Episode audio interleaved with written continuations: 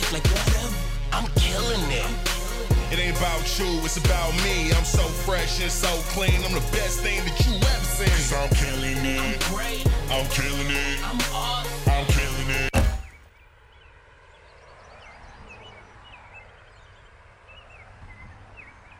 It ain't about you, it's about me. I'm so fresh and so clean. I'm the best thing that you ever seen. 'Cause I'm killing it. I'm great.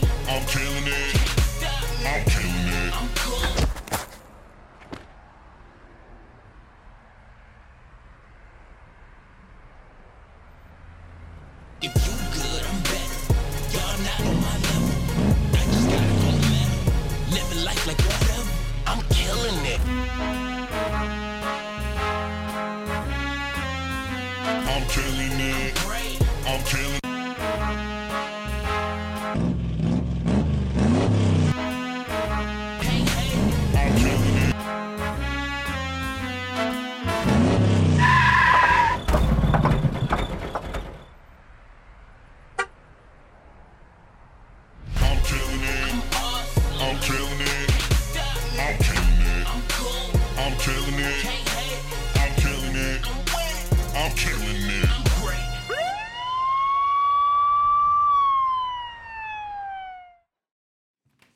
Zo, we hebben alweer heel wat opscheppers gezien en gehoord.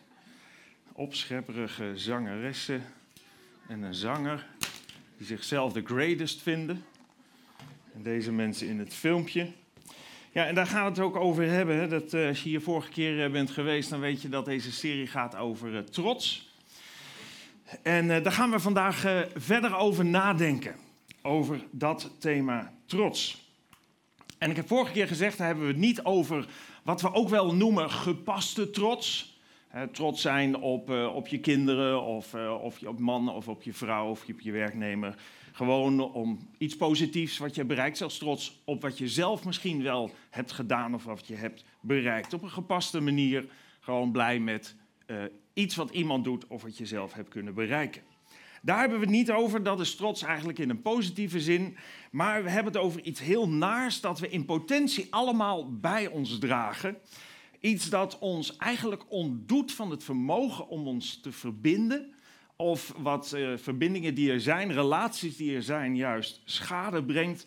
Een negatieve invloed heeft op relaties. En vandaar ook de titel van deze serie, Kap ermee! Stop daarmee, want dat is eigenlijk niet wat je wil. En we proberen juist in deze serie iets te ontdekken van, ja, hebben wij dat misschien ook? En we hebben het denk ik allemaal. Op welke manier heb ik dat en wat doet dat met mij en waarom doe ik dat? Wat kan ik eraan doen? Misschien hebben jullie nog stilgestaan de vorige keer bij de vragen waar ik mee geëindigd ben. Om iets van die trots bij jezelf te herkennen. Ik hoop dat je ook aan mensen hebt gevraagd die dicht bij je staan of ze iets van die trots bij jou herkennen, want trots herken je heel moeilijk in de spiegel.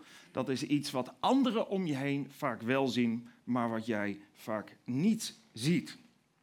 Vorige keer zei ik ook dat trots moeilijk te definiëren is, omdat trots te maken heeft met heel veel verschillende emoties die het voeden, karaktertrekken die het voeden, zoals jaloezie, hoogmoed, narcisme, eer, angst, schaamte, neerbuigendheid, minachting, laatdunkendheid. Ik heb vorige keer ook al dat hele rijtje genoemd.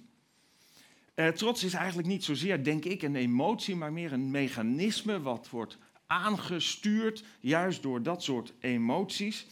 En dat ervoor zorgt dat je soms iets niet doet wat je wel zou moeten doen, bijvoorbeeld je excuses moet aanbieden, of soms iets wel doet wat je beter niet had kunnen doen. En meestal heeft dat dus negatieve invloed op relaties.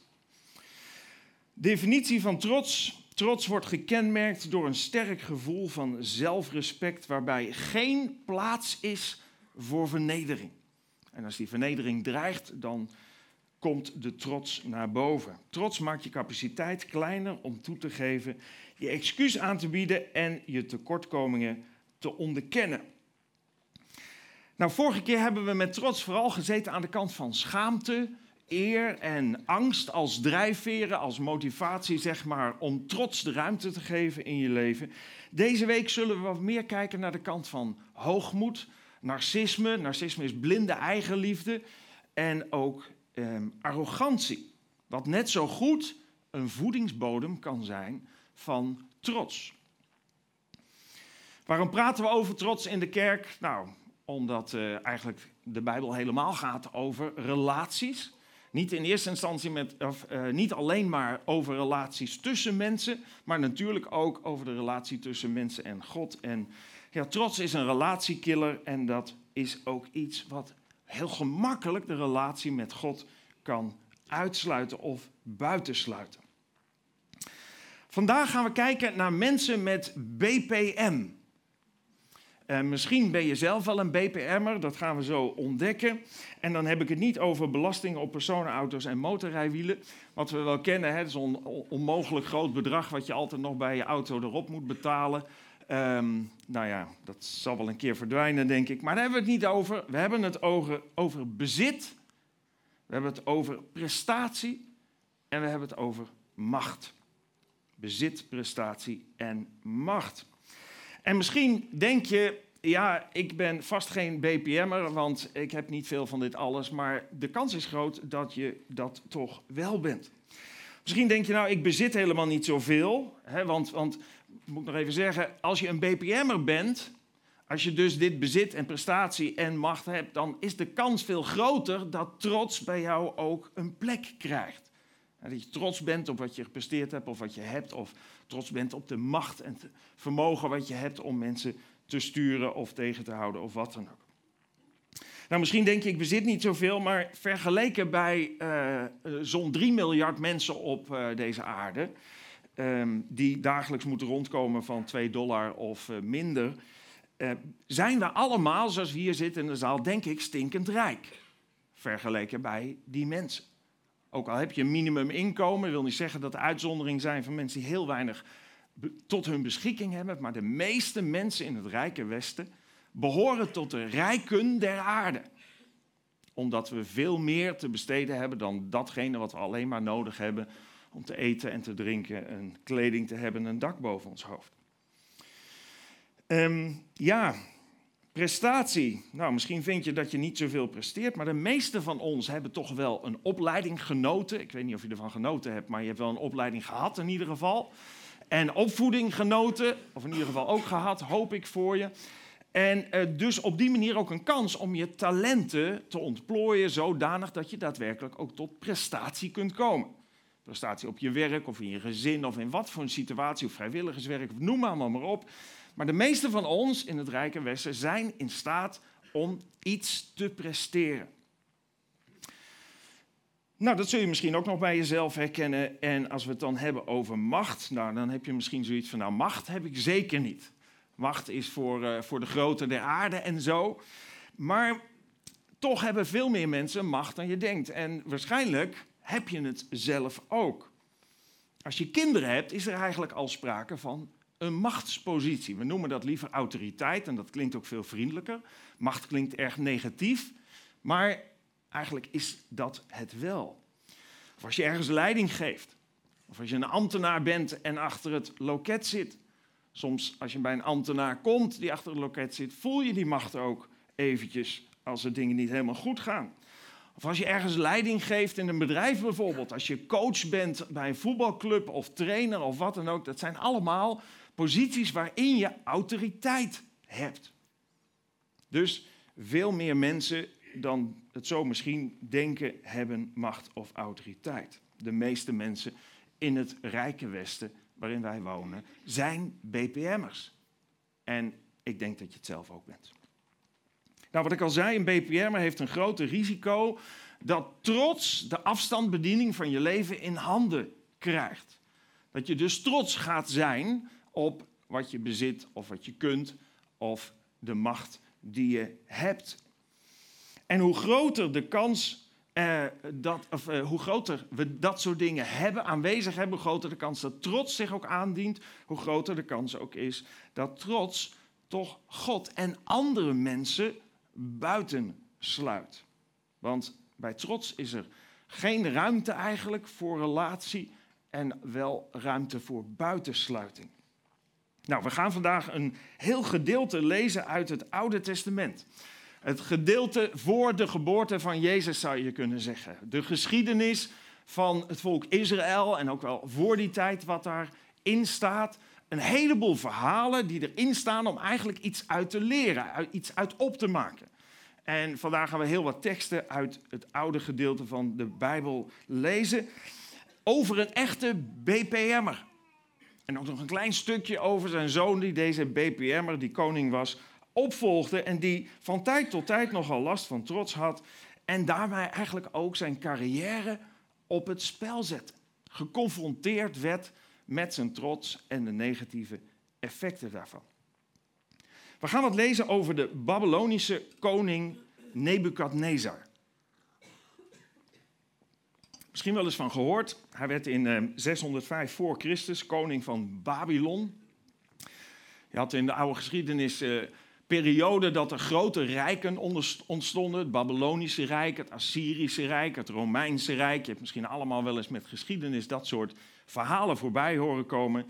Nou, zo was er in deze periode, 7e eeuw voor Christus, was er het Babylonische Rijk. En in die hoogtijdagen besloeg dat een heel deel van het huidige Irak, nog net een randje van Iran, Syrië, Jordanië, Israël en een deel ook van het huidige Turkije. Dat waren enorme invloedsgebieden die dan veroverd werden en later weer overgingen in andere handen. Nou, dit gedeelte van de geschiedenis is heel goed gedocumenteerd. Niet alleen staan deze verhalen in de Bijbel, maar er zijn ook uitgebreide kronieken, verhalen vanuit Assyrië en vanuit Babylonië, vanuit de Babylonische tijd, waarin deze verhalen naar voren komen. In 587 voor Christus nam koning Nebukadnezar het zuiden van Israël in, Judea onder andere, en sloeg ook beleg over Jeruzalem.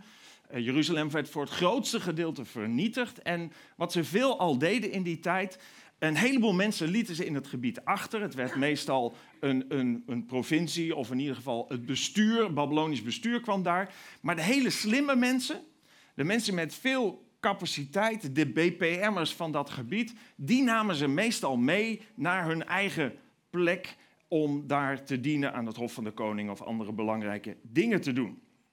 Nou, dat gebeurde toen ook. En daar waren onder andere 4 mensen bij. Daniel, in het Bijbelboek Daniel staat het verhaal ook wat we straks gaan lezen. En in ieder geval zijn 3 vrienden, Sadrach, Mesach en Abednego. Die werden allemaal met een heleboel anderen nog meegevoerd naar Babel, naar Susan. En die gingen daar aan de slag voor die overheerser, voor die koning Nebukadnezar. En op een gegeven moment, er gaan een paar jaren voorbij, de koning Nebukadnezar krijgt een hele angstige droom. En wat hij doet, wat gebruikelijk was, hij roept alle droomuitleggers en wichelroederlopers en weet ik veel wat voor mensen allemaal, die roept hij bij zich om die droom uit te leggen. Maar hij vertrouwt die lui niet helemaal, want die zeggen wel dat ze van alles kunnen.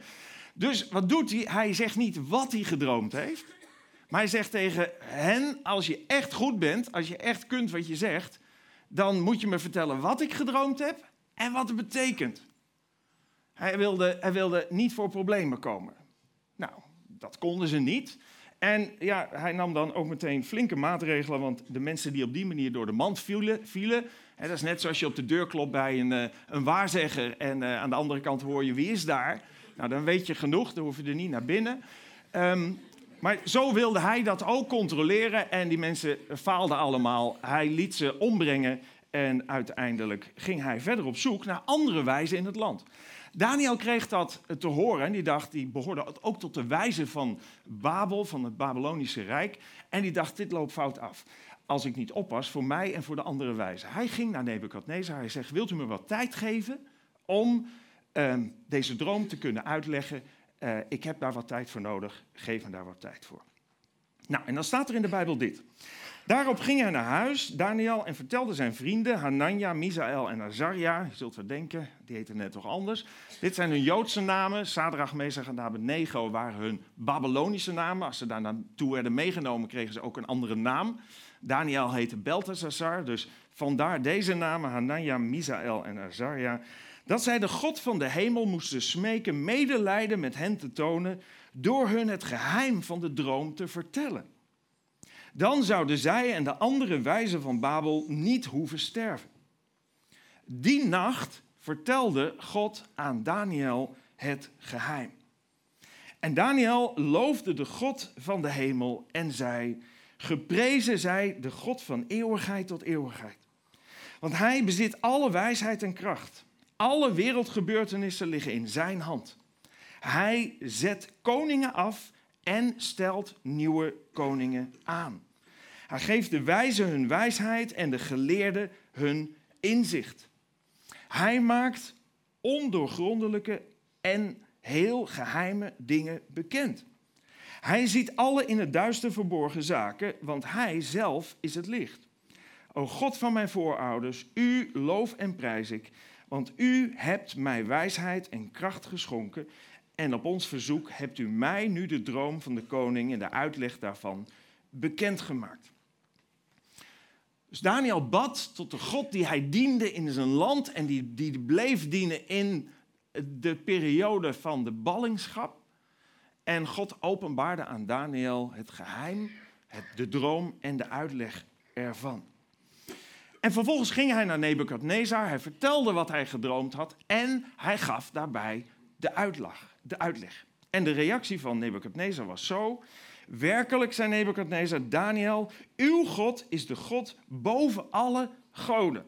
Ze hadden er een heleboel, ze kenden een heleboel afgoden, ieder land waar ze kwamen en wat ze veroverden, daar namen ze als een soort van reliquie. Namen ze ook de goden mee, van steen en hout en goud en zilver en noem maar op. Wat ze allemaal voor goden hadden en totempalen. En dat namen ze allemaal mee als een soort van oorlogsbuit. Maar hij zei nu wel van ja, werkelijk uw God is de God boven alle goden, de heerser over alle koningen. Er gaan een aantal jaren voorbij. En Nebukadnezar raakt dit idee en deze gedachte en deze kennis over God misschien een beetje kwijt. Hij krijgt het behoorlijk in zijn bol. Hij zou rustig dat lied wat hier net gezongen was hebben kunnen zingen. Hij wordt trots, hij wordt gevoed door hoogmoed en daar komt die trots uit voort. En hij laat zich op een gegeven moment verleiden om zichzelf te verheffen tot God. Mensen zeggen, ja, u bent eigenlijk de God. En ze gingen het allemaal roepen. En hij moest een standbeeld maken en dat deed hij. Hij liet een standbeeld maken. En de bedoeling was dat iedereen zich zou buigen voor dat standbeeld. En dat deed ook iedereen, behalve Sadrach, Mesach en Abednego. Want die zeiden, wij buigen niet voor het beeld. Wij dienen de God, de schepper van de hemel en de aarde.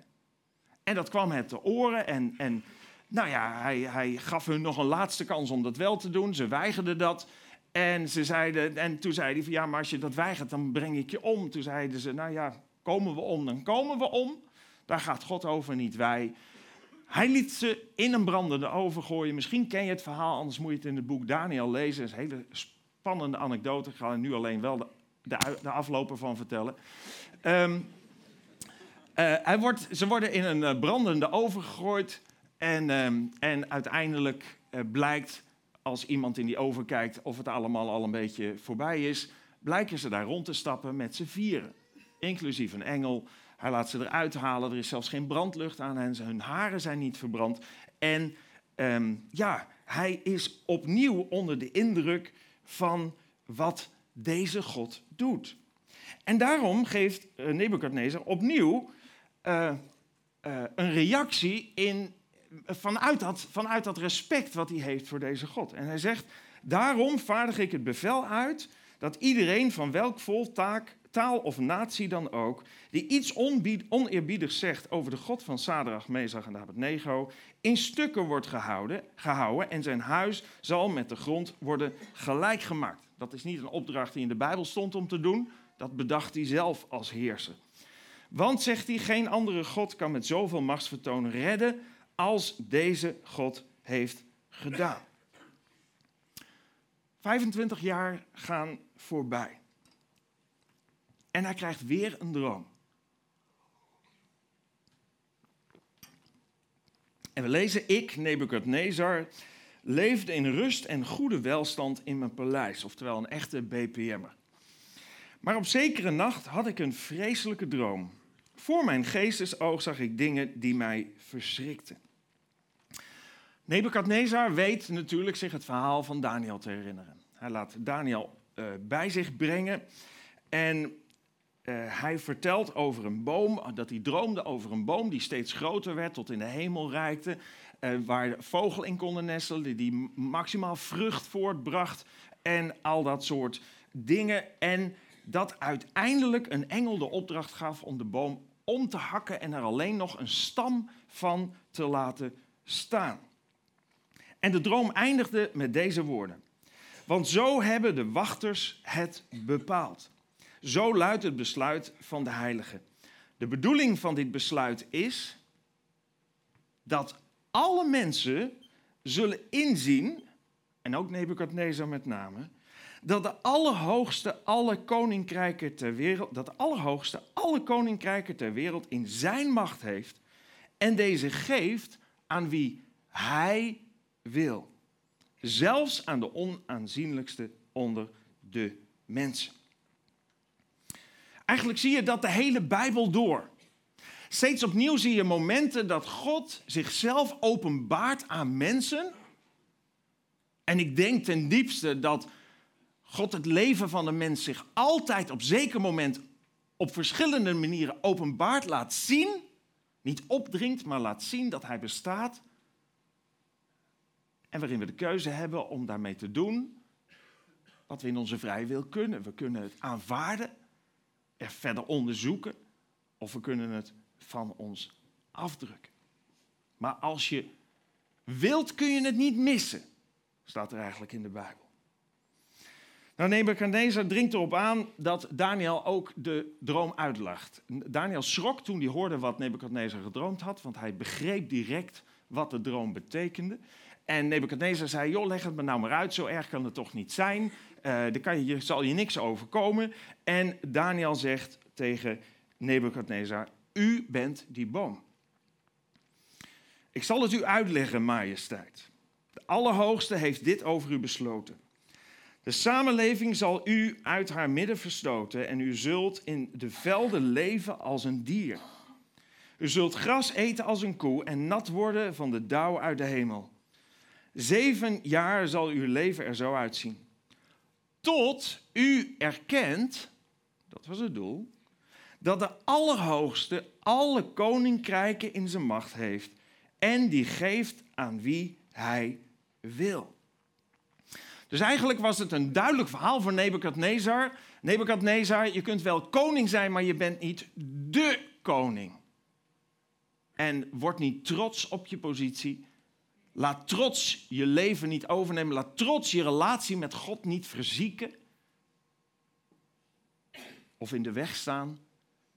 Maar realiseer je dat God bepaalt wie macht heeft en wie niet. Daniel zegt verder nog, uit de woorden van uw droom blijkt echter dat de wortelstronk in de aarde zal blijven staan.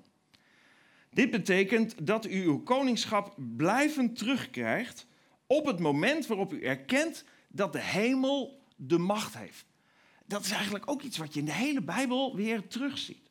Dat God steeds opnieuw zegt, hoe bond je het ook maakt als mens, als je je afkeert eigenlijk van je trots en van je hoogmoed en belijdt wie ik ben, erkent wie ik ben, je zonde belijdt, dan zal ik je in eer herstellen.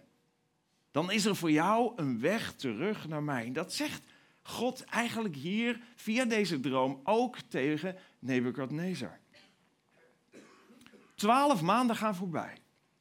Er gebeurt niks. En Nebukadnezar legt het misschien toch een klein beetje steeds meer naast zich neer. En denkt, ach, het was een loos dreigement. Ik heb gewoon slecht gegeten en daarom heb ik zo raar gedroomd. En misschien had Daniel het wel mis en ging het hier helemaal niet over. Hij kreeg toch weer het behoorlijk in zijn bol. En dan lezen we 12 maanden na deze droom maakte hij, Nebukadnezar, een wandeling over het platte dak van zijn paleis in Babel. Kijk, zei hij, is dit niet het grote Babel dat ik met mijn eigen grote kracht en tot mijn eer, tot koninklijke residentie en hoofdstad van mijn rijk heb gemaakt? Als dit een film zou zijn, dan zou je zeggen, oh nee, zeg dat niet. Hier ging het juist om. Weer die trots, weer die hoogmoed. En dan lezen we ook, nauwelijks was hij uitgesproken of er klonk een stem uit de hemel. Koning Nebukadnezar, u wordt meegedeeld dat u niet langer zult regeren over dit rijk. U zult uit de samenleving worden verstoten en wonen bij de dieren in het veld. U zult gras eten als een koe, 7 jaar lang. Tot u eindelijk erkent dat alle aardse koninkrijken het eigendom zijn van de Allerhoogste God en dat Hij die geeft aan wie Hij wil. Op hetzelfde ogenblik werden deze woorden bewaarheid. Hij werd verstoten en at gras als de koeien en zijn lichaam werd nat van de dauw. Zijn haren werden zo lang als arendsveren en zijn nagels als vogelklauwen. Vanaf dat moment leed Nebukadnezar aan een ziekte die we eigenlijk nog steeds kennen. Aan boantropie. We hebben ook zoantropie. Dat zijn mensen, een psychische aandoening waarbij mensen denken dat ze in een dier zijn veranderd. Maar boantropie heeft te maken met mensen die denken dat ze een koe zijn. En dat werkelijk een sterke drang hebben om bij koeien te zijn en gras te eten. Klinkt een beetje raar, is het ook. Ik hoop niet dat je het meemaakt in je directe familie. Boantropie. Ik weet niet waarom het bo is, misschien van boe, maar boantropie. Dat gebeurde, dat overkwam deze koning Nebukadnezar. En dan lezen we verder. Na verloop van 7 jaar keek Nebukadnezar omhoog naar de hemel en zijn verstand keerde terug. Toen prees en aanbad hij de Allerhoogste en bewees hem de eeuwige, levende eer. Want, zei hij, hij heerst tot in eeuwigheid en zijn koningschap houdt voor altijd stand. Alle bewoners van deze aarde zijn niets vergeleken bij hem. Hij doet wat hij het beste vindt met de hemelse legers en met de mensen op aarde. Niemand kan hem tegenhouden of ter verantwoording roepen en vragen: wat is uw bedoeling met dit alles wat u doet? Toen ik mijn verstand terugkreeg, kwamen ook mijn roemruchte koningschap, majesteit en luister terug. Mijn raadsheren en functionarissen zochten mij weer op en ik kreeg mijn positie als hoofd van het Rijk terug onder nog grotere eerbewijzen dan vroeger. Het is ook helemaal niet erg om eer te krijgen, als je die eer maar niet voor jezelf houdt, maar die eer uiteindelijk maar terecht komt waar de eer terecht moet komen. Nu prijs en loof en verheerlijk ik, Nebukadnezar, de koning van de hemel. Hij is oprecht en leidt ons op juiste en goede wegen. Hij bezit de macht hoogmoedigen te vernederen.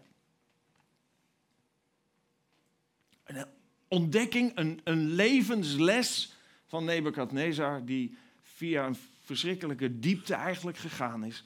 Maar hij kwam op tijd tot ontdekking wie God daadwerkelijk is. En hij bleef het niet van zich afduwen, maar uiteindelijk onderschreef hij dat. De jaren gaan voorbij. Nebukadnezar sterft en wordt opgevolgd door zijn zoon Beltsazar. En over hem lezen we het volgende. Koning Beltsazar nodigde 1000 hoge bestuurders uit voor een groots feest, waarbij de wijn rijkelijk vloeide.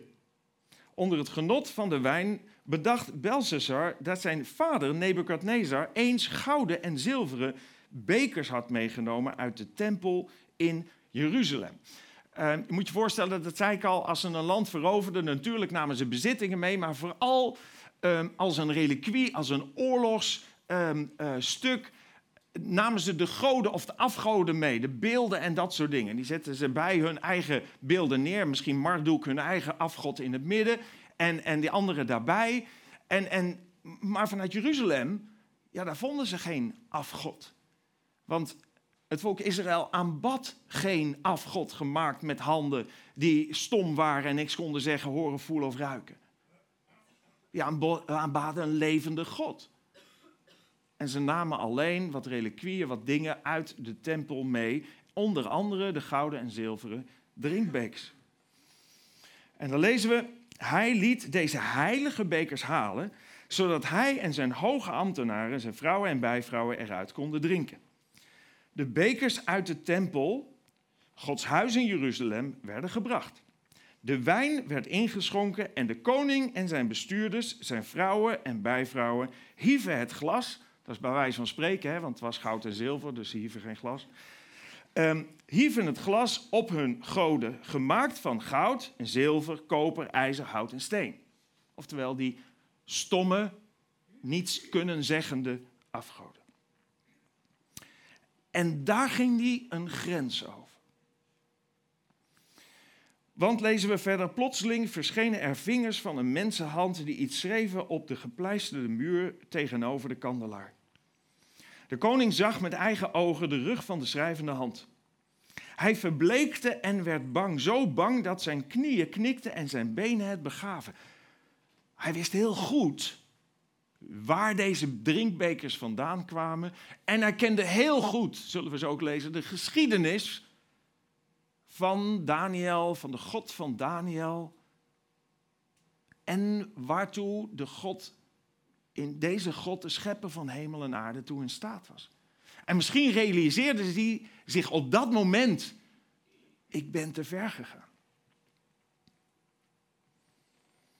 Hij zei, breng de bezweerders, astrologen en waarzeggers hier, schreeuwde hij. Wie kan lezen wat daar op de muur staat en mij vertelt wat het betekent, zal worden gekleed in purperen kleren van de koninklijke waardigheid en een gouden ketting om zijn hals krijgen.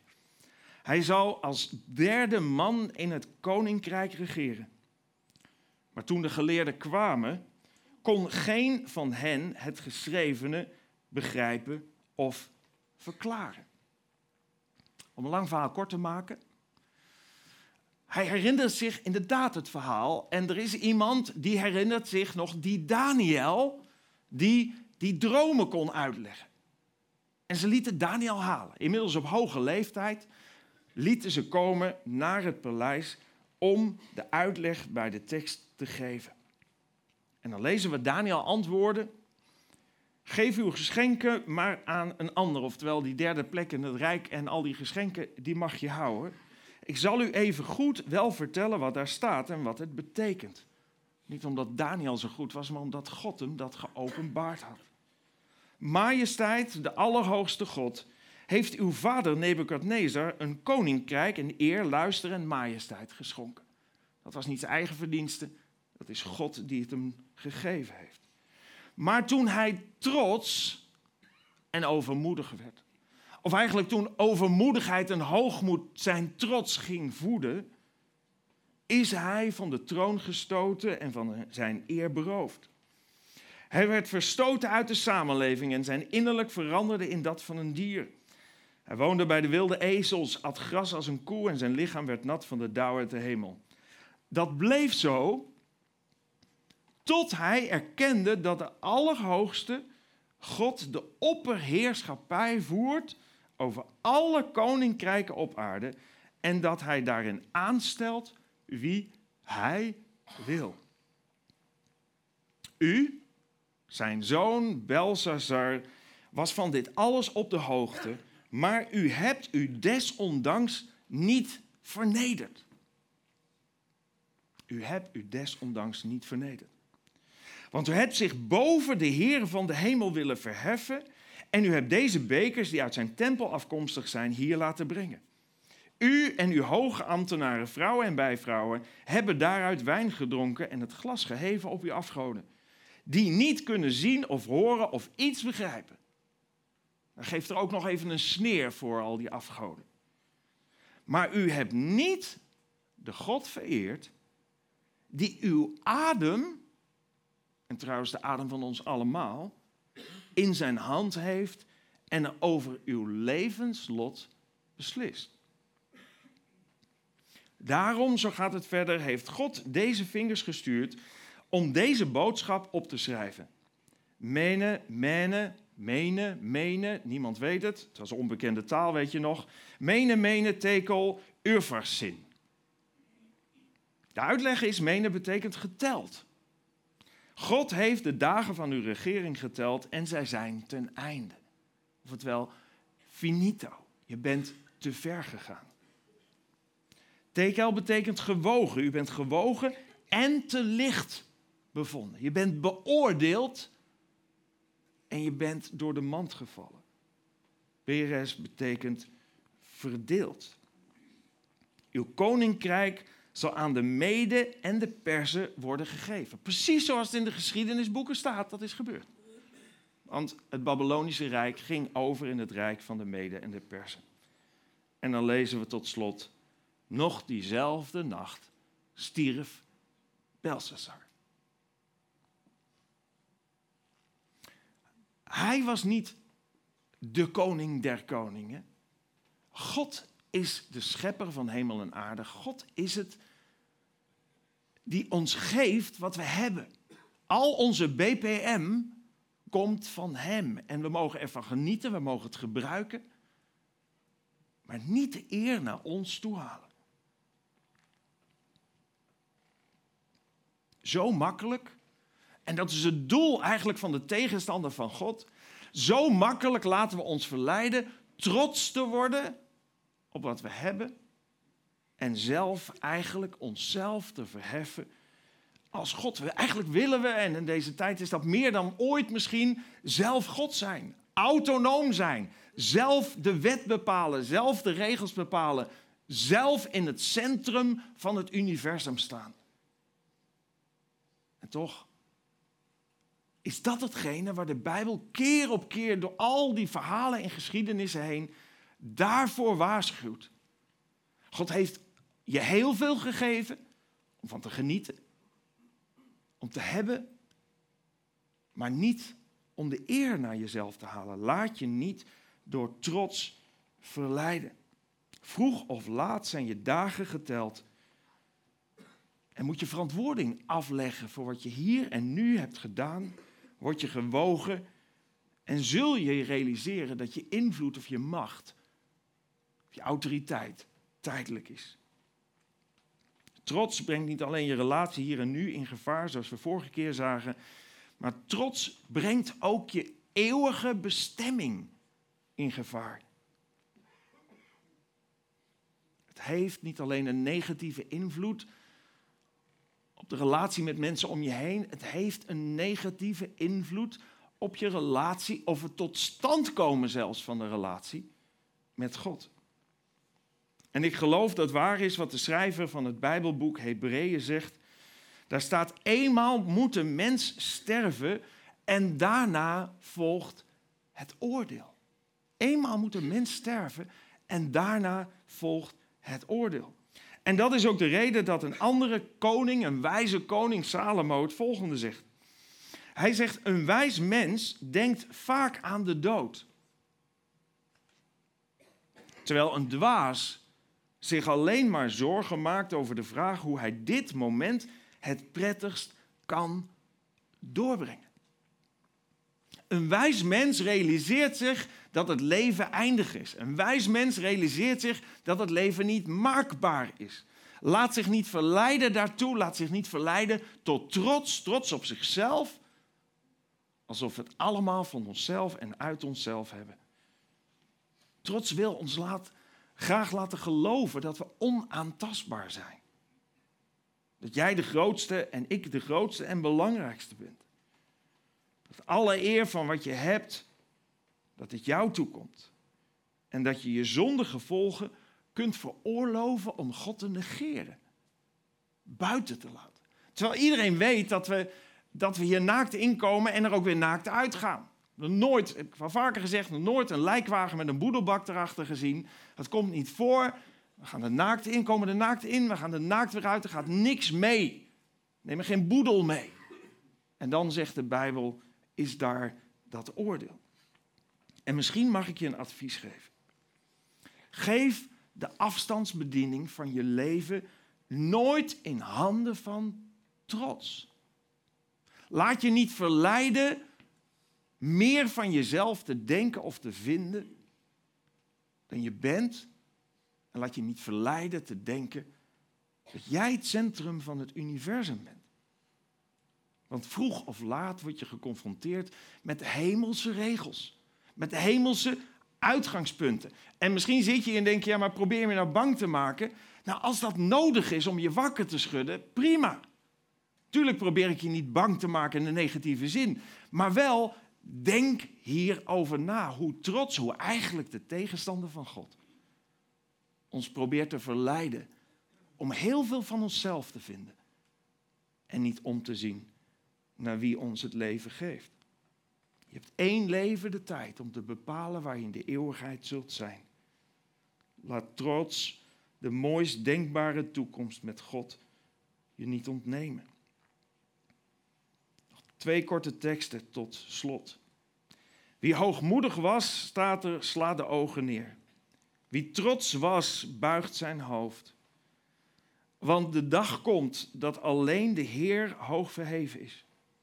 Op die dag zal de Heer van de hemelse machten zich keren tegen ieder die hoogmoedig is en trots.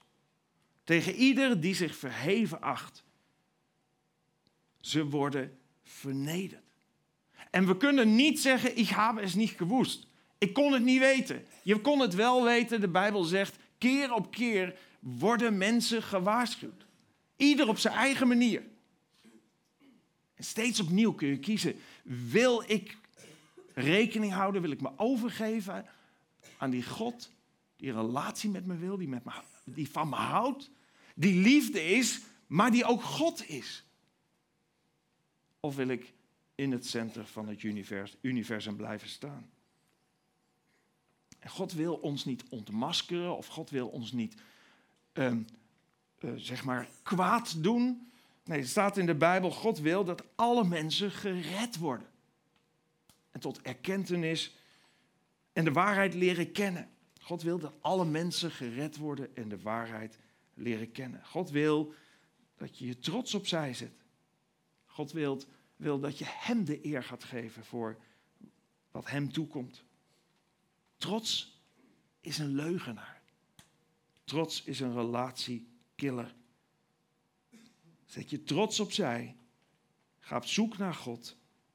Hij alleen kan je bieden waar je ten diepste naar verlangt. Ik zal bidden en danken. Dank u wel, Heere God, voor de waarschuwing die u ons geeft. Er staan zoveel verhalen in de Bijbel. U heeft zoveel verhalen steeds overgedragen, zodat we er iets uit kunnen leren. En deze verhalen gaan een waarschuwing van uit. Heer, we worden zo door de media en soms door mensen om ons heen, worden eigenlijk zo aangezet tot trots zijn. Tot onszelf in het centrum zetten. Tot onszelf verheffen. Tot baas zijn over jezelf. Heer, en ja, zo gemakkelijk laten we ons verleiden trots te zijn. En ons te verheffen ook boven u. Heer, dank u wel voor de verhalen waarin u ons waarschuwt. En waarin u uw verlangen ook naar voren brengt. Een verlangen om een relatie met ons te hebben. Een verlangen om uw liefde aan ons te geven. Een verlangen om ons veel te geven, veel zegen te geven van u. Heer, maar een verlangen wat nooit werkelijkheid zal worden. Als we u niet zullen erkennen als de schepper van hemel en aarde. Als de bron van het leven. Als de bron van liefde. Dank u wel, Heere God, dat u bij Nebukadnezar de stronk liet staan en zijn koningschap herstelde. En ik wil u bidden voor ons allemaal. Heer, dat als wij ons omkeren, bekeren, van die weg die bij u vandaan gaat, de weg die onszelf centraal stelt. Ik wil u danken dat we terug kunnen komen. Als we u erkennen, als de schepper van hemel en aarde, dat u uw Zoon, de Heer Jezus Christus, naar deze wereld heeft gestuurd. Dat hij zijn leven heeft gegeven en daarmee heeft betaald voor onze hoogmoed en onze trots. En dat we door het leven dat hij betaalde, een relatie met u kunnen terugontvangen. Help ons, Heer, om die weg te vinden. Help ons om u gehoorzaam te zijn. Amen.